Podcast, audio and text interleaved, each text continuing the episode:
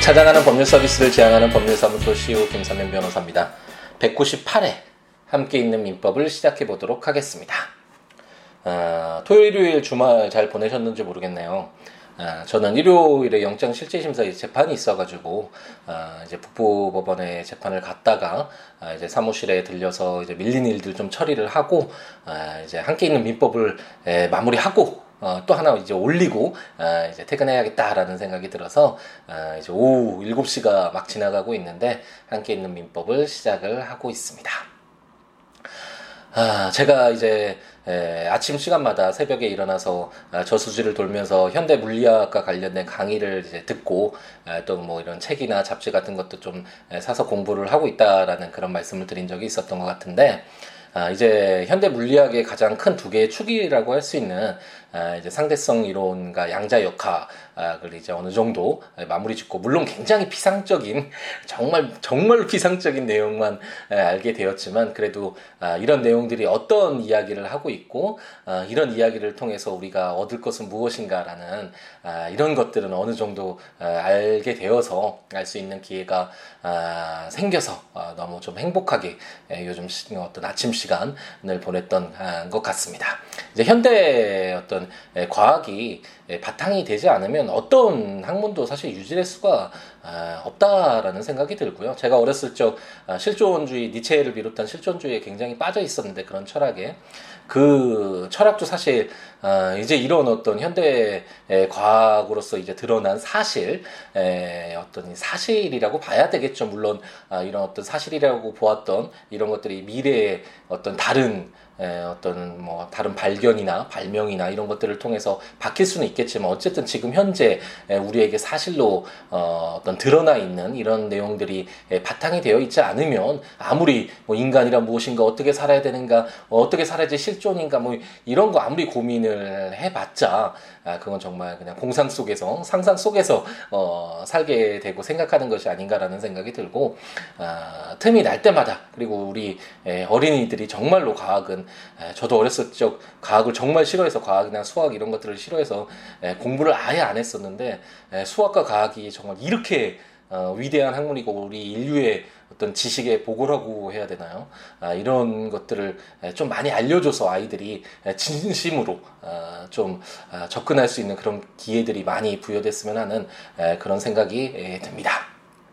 근데 결국은 양자 역학이나 상대성 이론 그 자체가 뭐 이제 아직까지 융합이 되어 있지 않기 때문에 많은 연구가 필요하고 뭐 촉근 이론이라든지 요즘에 새로 어, 또 이제 등장하는 그런 어떤 물리학 이론들도 있긴 하지만 결국 드는 생각은 영원히 우리가 알 수 있을까라는 의문은 분명히 들고 우리 인간이 알 수 있는 범위라는 것은 어느 정도 어, 한계가 있구나라는 생각이 들고 물론 여기까지 우리가 왔다라는 것이 우리 과거의 생각을 해보면 우리 뭐, 어, 뭐 고조선이나 이런 역사가 기록되긴 그 어, 시대뿐만 아니라 그 전에 어떤 인간의 어떤 삶의 양식을 보면 보통의 어떤 동물들과 크게 다를 바가 없었잖아요. 그런데 아, 이렇게 진화를 하고 발전을 해가면서 문명을 만들어 가면서 어, 지금까지 어떤 이런 문명을 만들어 갔다라는 것 자체만 하더라도 어떤 인간의 어떤 위대성을 인정할 수는 있겠지만 그렇다고 하더라도 아, 정말 아, 어떤 우리 인간의 존재나 이 세계 이게 만들어지는 거나 운영되는 아, 이런 원리나 이런 것들은 우리가 결국은 끝까지 알 수 없는 것은 아닐까. 라는 그런 생각이 공부를 하면 할수록 들게 되고 결국 알 수 없기 때문에 우리가 어떤 초월적인 우리가 상상할 수 없는 생각할 수 없는 그런 존재를 찾게 되는 것이구나라는 그런 생각이 들었습니다. 하지만 우리가 이렇게 공부를 하고 이런 내용들을 공부를 한 상태에서 아 정말 모르겠다. 정말 어떤 초월적인 우리 인간의 범위를 벗어난 어떤 절대자가 절대 자라고는 할 수 없겠죠. 어떤 이런 존재는 아닐 거라고 아, 어떤 개인적으로 확신을 하니까 어떤 이런 어떤 우리가 알 수 없는 것들에 의해서 운영되는 이런 것들이 정말 있을 수밖에 없구나. 우리 인간은 아 정말 겸손해야겠구나. 이렇게 생각하는 것과 아, 우리에게 이제 드러난 이런 어떤 사실이나 이런 모든 것들을 아, 배우려는 그런 어떤 아, 자세가 없이 다른 사람들이 이렇대 아, 이렇대라는 어떤 에, 그런 어떤 현혹되는 말들에 인간이 만들어 놓은 어떤 절대적인 우리 인간이 모른다라는 에, 그런 전제에서 인간들이 에, 만들어 놓은 어떤 틀 속에서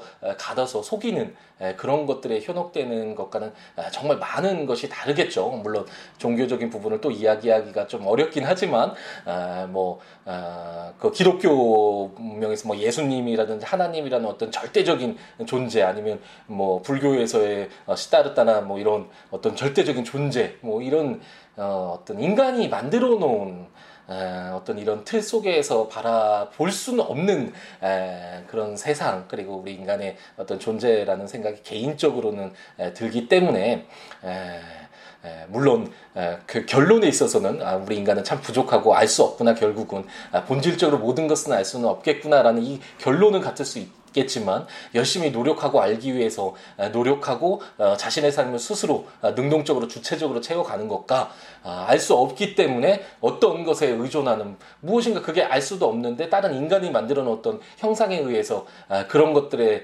의존해서 그리고 그런 것들의 기망을 당해서 자기 삶이 좀 좌우되는 것과는 좀 많은 차이가 있을 것 같다는 그런 생각이 들고 예전에 그 PK 별에서 온 얼간이라는 그 인도 영화 제가 소개를 드렸던 것 같기도 하는데 그 영화가 종교라는 것에 대해서 정말 어, 신랄하게 그리고 재미도 너무나 재미있게 그렇게 표현한 좋은 영화인데 그런 영화를 보면 그런 말이 나오잖아요. 어, 분명히 신은 있는데 어떤 절대적인 그런 우리가 알 수 없는 그런 존재는 있지만 아, 지금 우리 지구상에 존재하는 이런 뭐 종교라든지 어떤 신앙이라는 거지 이런 것들은 다 인간이 만들어낸 그런 것들이다라는 것들을 아, 이렇게 아, 어떤 어떤 풍자와 그런 유머가 섞인 가운데서 이렇게 정말 되게 수준 높은 게 그린 그런 영화들도 있는데 그런 부분들이 분명히 있는 것 같고 좀, 좀 내용이 너무 다른 쪽으로 빠지는 것 같아서 어, 종교적인 부분은 어, 어떤 정치적인 이야기와 마찬가지로 함부로 할 수 있는 이야기가 분명히 아니죠. 어, 믿음은 당연히 다른 부분이라는 걸 절대적으로 인정을 하고 저도 동감은 하지만 제가 드리고 싶은 것은 그 어떤 종교적인 문제를 떠나서 우리가 정말 많은 것들을 스스로 배우고 느끼고 아, 정말 아, 우리가 그 채워가려 우리 삶을 스스로 주체적으로 정말 알아가려는 이런 노력들이 에, 전제될 필요가 있지 않나라는 그런 생각이 들어서 아, 이렇게 좀 말이 아, 길어지고 아, 서둘러 좀 끊어야 되겠다는 그런 생각이 드네요. 위험한 이야기죠. 이렇게 종교적인 부분을 제가 이야기하는 것이 정답인 양 이런 것도 어, 제가 만들어 놓은 틀 속에서 이렇게 현혹시키는 것이라고도 또 할 수 있잖아요. 그러니까 어쨌든 이런 어떤 여러 가지 정보와 지식과 뭐 경험들과 이런 모든 것들이 우리 주위에 가득하지만 결국 선택은 스스로 하는 것이고 스스로에게 주어진 한 번 주어진 삶을 채워가는 것은 결국 본인들이니까 많은 것들을 배우고 익히고 느끼고 이렇게 자기 삶들을 채워가는 그런 과정들이 됐으면 하는 그런 희망을 가져봅니다. 함께 있는 민법을 공부하는 이유도 아, 그런 것이겠죠. 제가 함께 있는 민법을 진행하는 이유도 아, 마찬가지로 이런 것이겠지만 아, 물론 뭐 당장의 시험 그리고 어떤 이 지식을 반드시 지금 뭐 얻어야 하는 그런 분들도 있고 당연히 그런 분들에게 도움이 되는 강의였으면 하는 희망을 가지고 있지만 그 외에도 어 뭐 어떤 절대적으로 법학을 공부하고 뭐 시험 공부하기 위해서 이걸 알아야 돼 그렇지 않더라도 이런 어떤 법률이라는 법이라는 우리 현대 사회를 아, 이끌어간다고 할 수 있죠. 모든 어떤 사회 운영의 기준이 되는 이 법을 알면서 뭐 깊숙이 법률 전문가처럼 알 필요는 없겠지만 우리가 현실에 상상 어, 옆에 두고 참고하고 우리가 어떤 법률 행위를 함에 있어서 모든 행위가 현대 사회에서의 외부적인 행위는 모두 법률 행위라고도 볼 수 있으니까요. 이런 법률 행위를 함에 있어서 어, 법을 어, 좀더 친근하게 예, 그리고 우리가 어, 어느 정도 쉽게 너무 뭐 이건 딴 나라 이야기인 것처럼 이렇게 멀리 느끼지 않게끔 어, 이렇게 배워가는 어, 그런 과정이 필요하기 때문에 어, 제가 지금까지 3년여 동안 앞으로 한 1, 2년 더 남았겠죠. 어, 좀 지겹더라도 어, 함께 있는 민법 이제 1, 2년 동안 어, 지금까지 해오셨던 분들은 같이 걸어가면 이제 마지막 어, 우리 종착점에 다가가게 될 텐데 어쨌든 이 몇 년에 걸쳐서 함께 있는 민법을 제가 진행하고 있는 이유고 아, 여러분들에게 여러분들이 아마 듣는 아, 그런 이유도 바로 그런 것에 있지 않을까라는 생각이 들고 아, 이제 제가 했던 어, 위험한 이야기를 멈추고 아, 이제 어, 제 전문 분야로 돌아와야겠죠. 함께 있는 민법 도급 계약과 관련된 에, 규정들을 다시 에, 시작해 보도록 하겠습니다. 지난 시간에 이제 우리 민법에서 인정하고 있는 아, 계약 유형 중에 도급 계약을 공부를 했죠.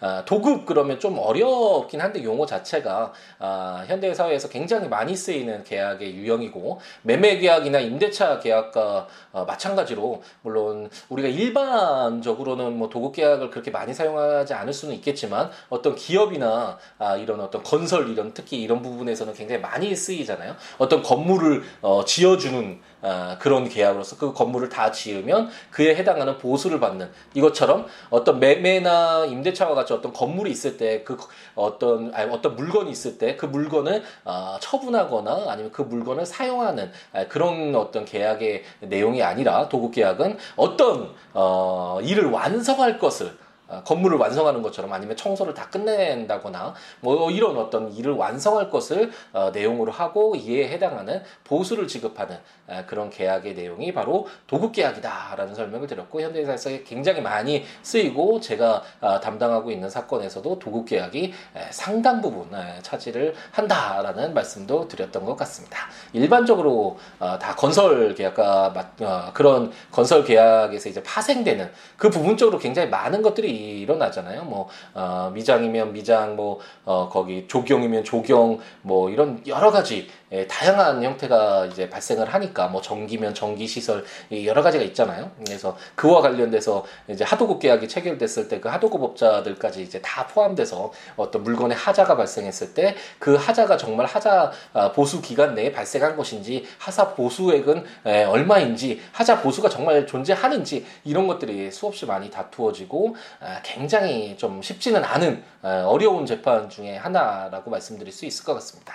제가 지금 담당하고 있는 사건도 그 감정만 하더라도 그 하자가 존재하는지에 대해서 감정을 실시했는데 그 감정만 몇 천만 원이 드는 감정이고 그 액수도 뭐 수십억에 이르죠. 아, 그리고 그 감정이 이제 감정서를 통해서 나왔을 때 그 감정 결과가 맞는지에 대해서 정말 일일이 다 검토를 해야 되고 그랬을 때 이 지금 민법에 나와 있는 도급 계약 지금 한 열 몇 개의 조문이죠. 이걸로는 뭐 어, 사실 턱없이 많이 부족하겠죠. 그렇기 때문에 도급과 관련된 뭐 표준 계약도 나와 있고 그 하자와 관련돼서 그 기준을 설정하고 있는 여러 가지 뭐 학술도 당연히 논문이나 이런 것들 다 가지고 와서 한번 뭐 다투어 보고 이런 것도 필요하겠지만 행정적으로 어, 지침을 만들어내는 것도 당연히 검토가 되어야 될 것이고 그렇게 정말 아, 쉽지 않은 그런 아, 내용이다라고 생각을 하시면 되겠고 하지만 함께 있는 민법에서는 이런 것이 있다라는 정도로 우리는 이해하고 넘어가고 있잖아요. 그것처럼 아, 간단하게 그럼 도구과 관련된 담보 책임 지금 하자 보수와 관련된 말씀을 드린 것처럼 담보 책임 우리가 매매 계약을 읽으면서 어, 공부를 했잖아요. 어떤 어, 물론 권리 부분도 있지만 쉽게 생각해서 어떤 물건을 팔았는데 그 물건에 하자가 있으면 그 하자에 대해서 어, 약간 에, 보상을 해주는 필요가 당연히 있고 에, 그런 것들을 바로 담보 책임이라는 것을 에, 라고 한다라는 것을 우리가 매매 계약을 읽으면서 공부를 했고 그럼 이 도급 계약에서 담보 책임은 어떻게 에, 진행되는지와 관련된 내용들을 에, 지금부터 공부를 해보도록 하겠습니다. 제 667조를 읽어보면 수급인의 담보 책임이라는 제목으로 제 1항 완성된 목적물 또는 완성, 완성 전에 성취된 부분에 하자가 있는 때에는 도급인은 수급인에 대하여 상당한 기간을 정하여 그 하자의 보수를 청구할 수 있다. 그러나 하자가 중요하지 아니한 경우에 그 보수에 과다한 비용을 요할 때에는 그러하지 아니하다. 제2항 도급인은 하자의 보수에 가름하여 또는 보수와 함께 손해배상을 청구할 수 있다.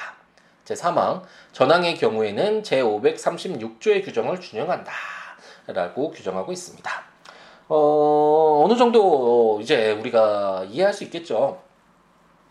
담보 책임이라는 용어가 쉽진 않았지만 우리가 매매 계약을 공부할 때 담보 책임과 관련된 규정들을 10개가 아, 넘는 조문들이었죠. 그 모두 공부를 했고 제가 바, 제가 방금 전에 담보 책임과 관련된 내용들도 설명을 드렸기 때문에 당연히 어떤 건물을 지어 달라는 지어 달라는 그런 계약이었는 도급 계약이었는데 그 건물을 다 지었는데 거기에 하자가 있다 또는 뭐 어, 건물을 짓고 있는데 하자가 이미 발생해서 아, 이게 완성을 해도 하자의 발생이 너무나 명백히 보인다 이랬을 때는 당연히 그 고쳐달라라는 이야기를 할 수 있겠죠. 아, 그런 내용이 바로 아, 제 667조 수급인의 담보 책임이라는 그런 규정이다라고 생각하시면 되겠고 하지만 이 어떤 에, 건물을 지었는데 에, 그 건물의 어떤 하자 보수를 하는데 너무나 많은 비용이 들거나 아니면 그 그게 하자 뭐 이렇게 보수를 할 정도까진 에, 아닌 경우에 하지만 에, 어떤 그 완성물을 받기에는 받은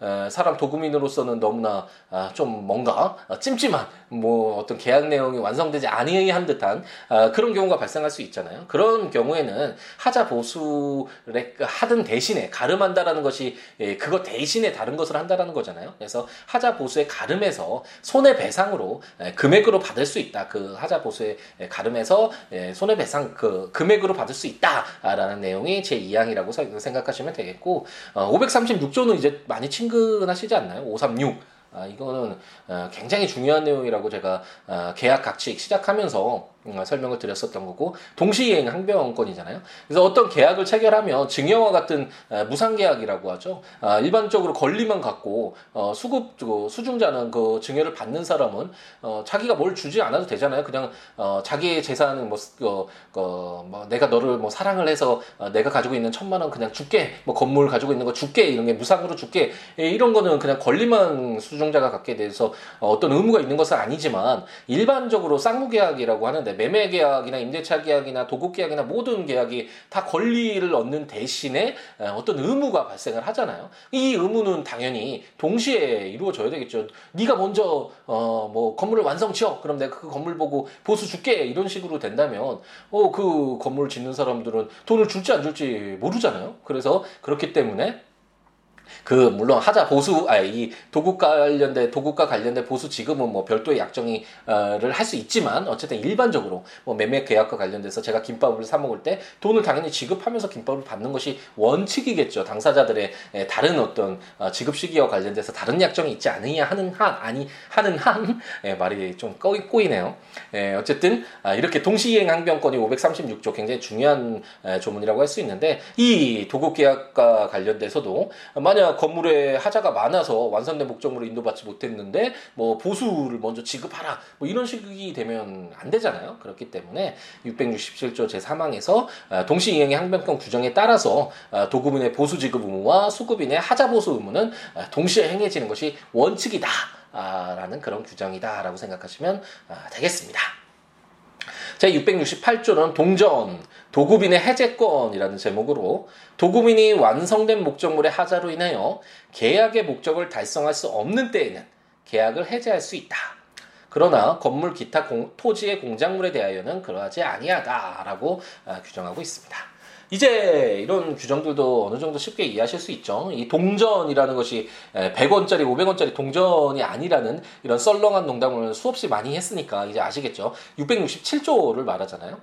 거, 이어지는 내용이다라는 그런 용어고 어, 해제라는 것도 우리가 공부를 했죠. 어, 이제 계약 총칙을 공부하면서 어, 굉장히 좀 많이 예, 좀 우리가 공부를 했던 내용 중에 하나인데 어떤 계약이 성립이 되면 체결이 되면 어, 그 계약이 파기되지 않도록 종료되지 않도록 어, 지켜봐 주는 것이 원칙이라고 말씀을 드렸죠. 계약이 파기가 되고 종료가 되면 수없이 많은 이해관계가 다시 되돌아가야 되잖아요. 원상회복 의무라는 것이 있다는 것도 우리가 공부를 했었고 그렇기 때문에 원칙적으로 해제 어, 계약을 종료시키는 것은 굉장히 엄격한 조건 하에서 요건 하에서 인정된다라는 설명도 드렸었는데 이 도급에서 특별히 인정 규정되는 해제권으로서 일반적으로 해제권 어, 개인이 어, 일방적으로 갖는 해제권은 쉽게 갖지 못하는 것인데 아, 이 668조에 해당하는 사유 어떤 사유냐면 완성된 목적물이 너무 하자가 심해서 어, 계약의 목적물 어떤 뭐 어, 내가 살기 위해서 건물을 지어달라고 했는데 이것은 뭐 사람이 살 수 없는 뭐 그런 건물이었다 뭐 이런 식으로 극단적인 아, 예를 들어서 이렇게 어, 주거로 사용하기 위해서인데 주거의 어떤 목적을 달성할 수 전혀 달성할 수 없는 아, 그런 어떤 아, 어 떤 완성된 목적물의 하자가 너무 심했다. 아, 그랬을 때는 에, 도급인이 계약을 해제할 수 있는 에, 그런 어떤 특별한 해제권을 에, 부여하고 있다라고 이해하시면 되겠습니다. 하지만 그 건물같이 이제 다 건물 지어놨는데 하자가 좀 있다라고 해서 계약 해제한다고 그러면 아, 그 안에 들어가는 정말 이해관계 너무 크잖아요. 이 건물이라는 것이 에, 뭐 그냥 단순히 한두 푼으로 끝나는 것도 아니고 에, 이제 그 이 뭐이 그 건물을 짓기 위해서 수없이 많은 그 수급인뿐만 아니라 수급인이 하도급 계약 체결해서 어, 막 여러 가지 또 분야에서 이렇게 혼자 모든 것을 할 수 없으니까 아, 이런 식으로 계약이 진행되는데 그럼 그 하도급 계약을 체결한 사람들은 또 자기들의 보수를 전혀 또 지급받지 못하고 아, 물론 뭐 손해배상 청구를 할 수 있고 뭐 계약 채무 불이행을 원인으로 해서 어, 손해배상 청구할 수 있고 뭐 또 다른 법률 관계가 있긴 하겠지만 어쨌든 예, 원칙적으로 어, 사회 경제적으로 건물이 이미 지어졌는데 하자가 있다라고 해서 이것을 에, 철거하고 뭐 모든 법률 관계가 없는 것처럼 하는 것은 좀 무리가 있겠죠. 그렇기 때문에 이러한 경우에는 에, 계약을 해제보다는 어떤 담보 책임으로 어, 당사자들의 어떤 분쟁 관계를 해결할 수 있도록 어, 그렇게 규정하고 있다라고 생각하시면 어, 되겠습니다. 제 669조는 동전 똑같은데 하자가 도급인이 제공한 재료 또는 지시에 기인한 경우에 면책이라는 제목으로 전 2조의 규정은 목적물의 하자가 도급인이 제공한 재료의 성질 또는 도급인의 지시에 기인한 때에는 적용하지 아니한다. 그러나 수급인이 그 재료 또는 지시의 부적당함을 알고 도급인에게 고지하지 아니한 때에는 그러하지 아니하다라고 규정하고 있습니다. 아, 도급이라는 것은 도급 계약이라는 것은 도급인이 어떤 일을 완성해 달라고 수급인에게 부탁을 하고 수급인이 어떤 방법을 쓰든 사실 관여하지 않는 것이 원칙이죠. 도급인은 그냥 자기가 원하는 완성된 그 목적물만 받으면 뭐 그 안에 어떤 뭐 수급인이 어떤 방법을 쓰든 뭐 어떤 저렴하게 더 저렴, 좋은 재료를 저렴하게 사서 그건 전혀 상관할 거 없잖아요. 당사자들이 사이에 그런 계약만 충실히 이행되면 되는 것이니까 그렇기 때문에 특별히 도급인이 에, 관여하지 않는 것이 수급인이 그 일을 완성하는 데 있어서 그 절차에 관여하지 않는 것이 원칙인데 만약 도급인이 어, 수급인에게 내가 제공하는 재료만 사용해 또는 뭐 어, 이거 질 때 이런 식으로 해, 이런 방법을 뭐 사용해 이런 식으로 어, 지시할 수 있잖아요. 뭐 당사자들의 협의에 따라서 어쨌든 도급인이 에, 자신이 원하는 목적물을 어떤 완성된 에, 그런 목적물을 원하는 것이니까 수급인은 뭐 그것에 에, 따르는 경우가 많이 있을 수 있고 어쨌든 이런 경우가 발생했는데 에, 이 어떤 도급인이 제공한 재료나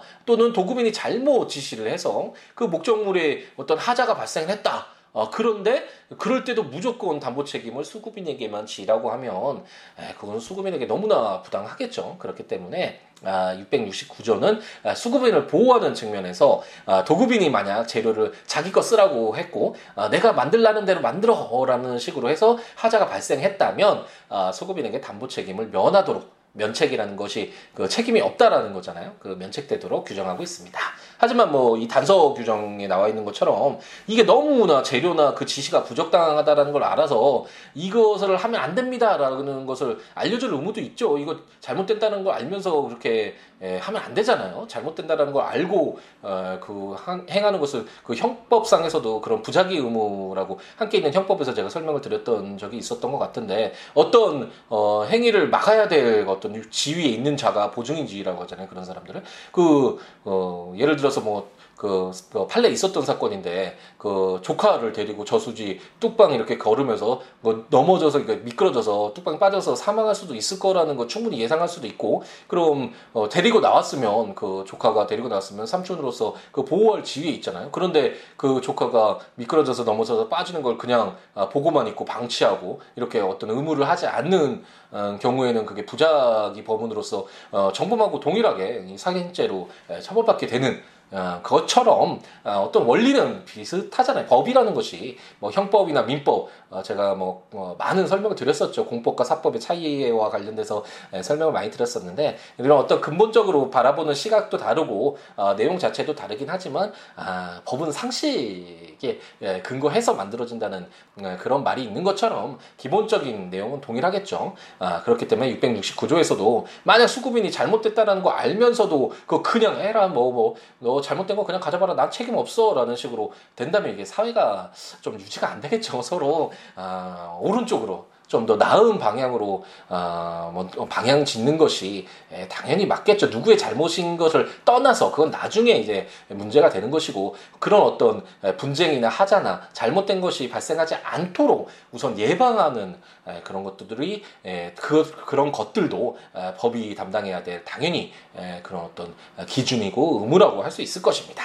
그렇기 때문에 669조 단서에서 수구민이 아기를 가지고 그런 내용들을 알리지도 않았다면 수급인에게 담보 책임을 역시 지우고 있다라고 생각하시면 아, 되겠습니다. 아, 이제 오늘 도급 계약과 관련된 내용을 마무리 지었는데 아, 조문들 보시면서 오늘은 조금 어려웠죠. 이제 어느 정도 제가 읽어드릴 때 이해는 하실 수 있을 것 같긴 한데 에, 그래도 조문들 쉽지 않으니까 국가법령정보센터에 가셔서 해당 조문들 에, 참고하시고 들으시면 좋을 것 같고 제가 전자책으로 발간한 함께 있는 민법 아, 그 조문과 설명들 에, 참고하셔도 좋을 것 같고 siwo.com, siwo.net 제가 블로그에 해당 내용들 그 설명들 그리고 포스팅하고 있잖아요. 그거 참고하셔서 아, 조문들 읽으시면서 들으시면 좋을 것 같고 어, 뭐이 법률 외에 어떠한 내용이라도 좋으니까요. siwo.com, siwo.net 또 siwobooks.com 아, 블로그나 02-6959-9970 전화나 아, 시, 어, siwo 골뱅이 gmail.com 메일이나 트위터나 페이스북에 siwo에 오셔서 어떠한 내용이라도 함께 이야기하면서 더불어 함께하는 에, 그런 즐거움 누렸으면 좋겠습니다. 어, 덥죠. 어, 정말 너무 덥고 아, 비도 너무 많이 안 오는 것 같은데 제가 저수지를 아침마다 돌면 아, 이제 뭐 정말 저수지를 횡단할 수 있을 것 같다는 생각이 들고 거기에 많은 아, 이제 새들이나 이렇게 서식을 하고 있는데 아, 정말 많은 자연 생태계에도 많은 영향을 미칠 것 같고 아, 어, 좀 빨리 예, 비가 내렸으면 좋겠습니다. 지금 아, 8시가 이제 다가오는데 오후 시간 음, 아직 어두워지지는 않고 있는데 아직까지 무더움이 예, 느껴지는 아, 그런 날이어서 아, 빨리 한번 비가 세차게 내리는 창밖에 내리는 비를 보면서 함께 있는 민법 한번 진행했으면 하는 희망을 가져봅니다. 와 일요일 저녁 행복 가득하게 채우시고 어, 내일부터 어, 정말 행복 가득한 내 생에 가장 아름다운 일주일이 될 수 있도록 최선을 다하는 우리였으면 좋겠습니다. 다음 시간에 뵙겠습니다. 감사합니다.